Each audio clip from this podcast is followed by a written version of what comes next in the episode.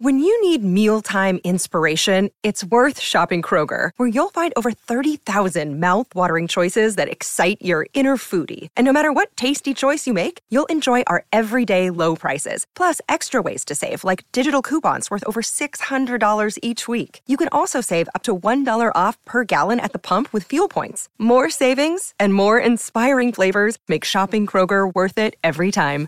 Kroger, fresh for everyone. Fuel restrictions apply.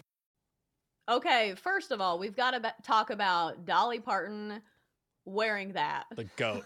like, good God. Love it. Like, if you got it, you go, girl. But I was really shocked at that. Like, when you're watching with like your family, you're like, whoa, Dolly.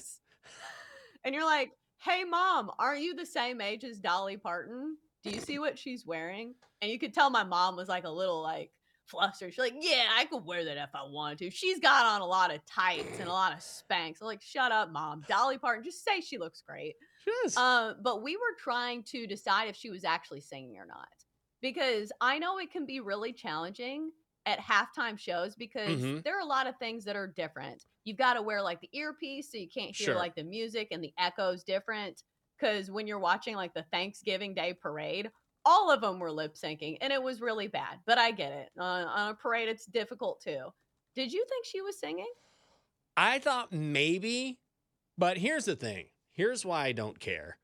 The reason why I don't care is A, Dolly can absolutely sing. She's 77. She's one of Mhm. the greatest artists of all time, country music or otherwise. So we know she has an incredible voice. So if she if she was lip syncing just to put on a show, I don't care. Like I, I already know you can sing, and I, I'd love it if you could sing. But also, she's seventy-seven years old. There's a ton of things going on. I'm more interested in the actual show. Jack Harlow was really rapping, or spitting, or whatever. That was I don't know what that was. It was hey, let's throw down a large paint tarp, and then Jack Harlow can come out of an igloo and then he'll rap. It won't be great, and then he'll shout out Louisville in Motown. I like I don't know. The production value there was bizarre. It was so, and I don't necessarily dislike Jack Harlow, but if you look at the production value, like look at these, it's about the show, right? So look at the show Right. that you got at halftime in the Lions game, and look at the show that you got at halftime of the Cowboys game. It wasn't close. Well, we knew that the Cowboys were going to do it big. And I didn't know that it was going to Yeah. be Dolly Parton in a Cowboys cheerleader outfit big, but it was big. Um, but yeah, it was a bad weekend across the board for Louisville. Uh, they did me wrong and didn't expect them to lose outright to Kentucky. But sometimes I think this is the case with live shows where it's just a rapper or if it's just a pop singer Yeah. that doesn't really dance.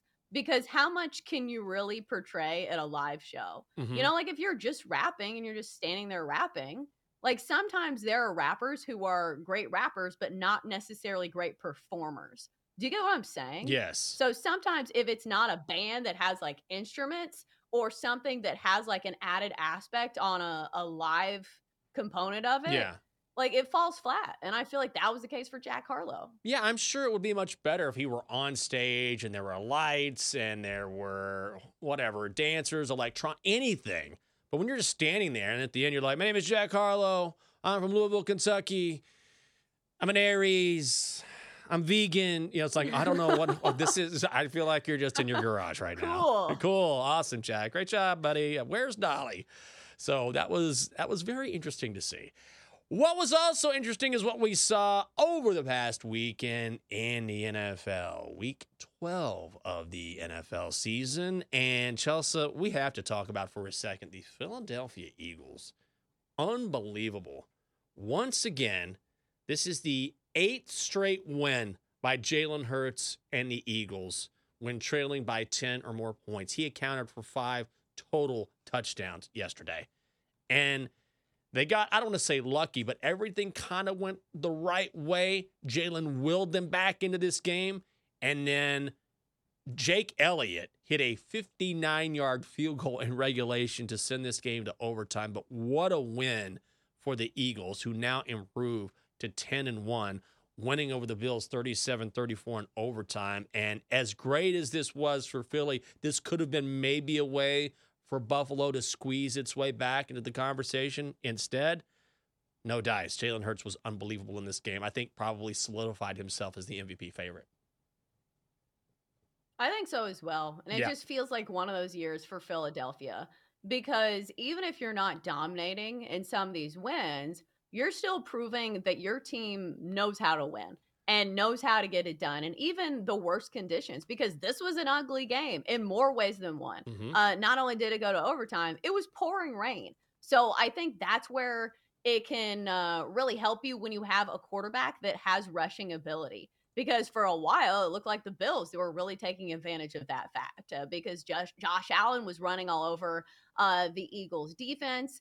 They had to settle for a field goal, and then it was the Eagles that called game on Jalen Hurts' walk-off winner.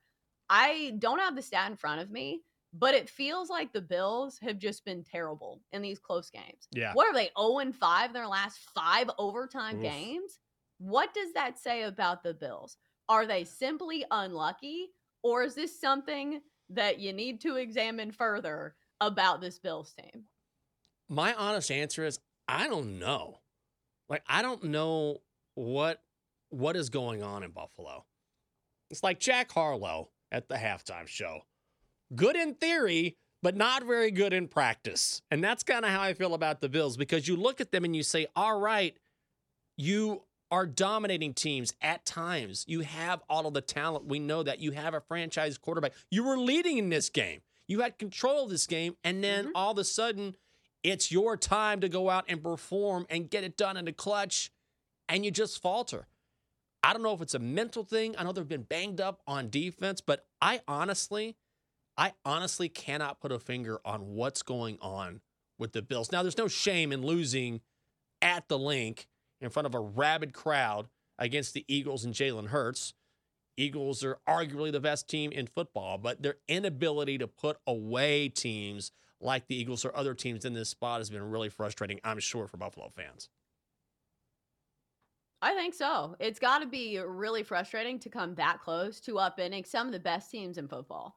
Because I think moving forward, maybe there's a chance to buy low on the the Bills. Like I thought that going into this game, but the line was only two and a half. So maybe we will start getting, you know, three points for the Bills against some of these good teams because the schedule is not getting easier Mhm. for the Buffalo Bills. So I do think, from a betting standpoint, the Bills are a team that can hang with the best of the NFL, like we saw it in that Eagles game. So maybe if they're getting some points against some of these best teams, that's when you play them. Maybe not when they're favorites, because we have seen them lose outright as big favorites to some of these teams that they should not be losing to. But situationally speaking, Mhm. do you think moving forward, maybe we will be able to buy low on this Bills team? Maybe.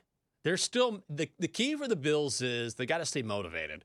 And obviously they're pros, but at the same time, when you have such high expectations for your season and you're sitting at six and six, then you have to wonder, do these guys start to doubt themselves a little bit? Is the effort still there? I'm I think it will be, but I to your point, yeah. The Bill, the Bills are so much better than a 500 football team. So moving forward, definitely take a look at Buffalo. The value is there, the talent is there. It's just a matter of if there's the right matchup, I think you go in on the Bills. I think it's a good point. Right. And then moving forward for the Eagles, I'm not sure if I want to trust them as big favorites. Yeah. Um, we'll see. But as far as the postseason goes, I think these are good learning experiences to win in games that are very close. Because I think the true mark of a champion is being able to win when you don't have your best stuff across all sports. You know, when a mm-hmm. starting pitcher doesn't have his best stuff as far as his curveball, whatever, if it's not working, he still finds ways to win. And I think you can say that about Jalen Hurts. His ability to get it together, even when he's not off to a hot start, even when his stuff doesn't appe- appear to be there, he is somebody who just wins. Yeah, that performance yesterday was if he wins the MVP, you'll look back and say that's the game in which he solidified himself as the winner. What a performance.